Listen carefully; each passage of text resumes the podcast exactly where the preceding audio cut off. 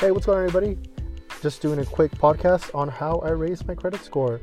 Um, I know that this topic is something that's been beat by so many other people, but I just want to document kind of my journey and what I did in my own personal finance to get myself from a three seventy-six to now a five forty-eight.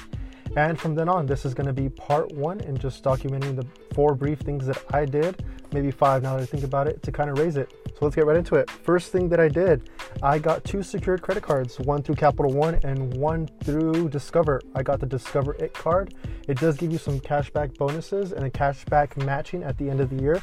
So that is really good also. Um, the way a secured card works is that you put down a certain amount of collateral money and they issue you a card with that amount as a credit line, and they report it to the credit uh, companies. So I did both of those things, um, kept my utilization relatively low, but I do have a amount on there, which I do not recommend.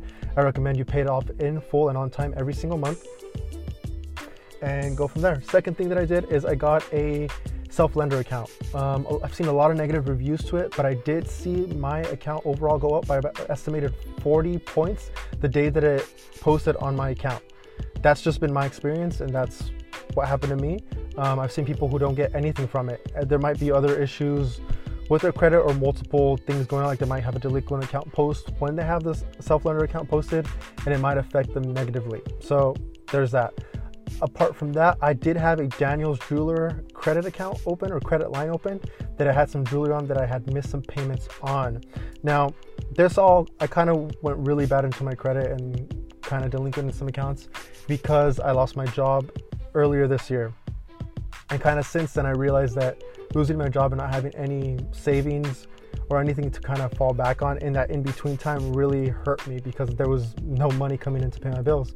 And that's a big reason why I'm also doing these podcasts, is just um, documenting kind of what I did so that it'll help others, because I know that in the beginning when I was trying to get my finances in order, I had so many questions and there's so much information out there that I didn't really know where to start, and I didn't really know what actually would work. There's a lot of what ifs and a lot of kind of courses and things that you can buy, but if you're kind of in the situation that I was, you don't have any money to spend on a course.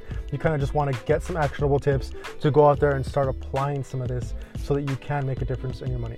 So two security card accounts, one uh, in essence loan account, and then I paid off, um, I think it was one hundred seventy-six dollars for that jeweler account. Paying that off did my did make my score go up by about twenty, twenty-five points.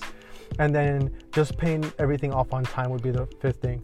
After I got those secured accounts, I just did auto pay, and they just get withdrawn from my account every single month. I suggest that you do amount paid in full, auto pay, withdraw from your account. That way you have a zero balance on those cards every single month.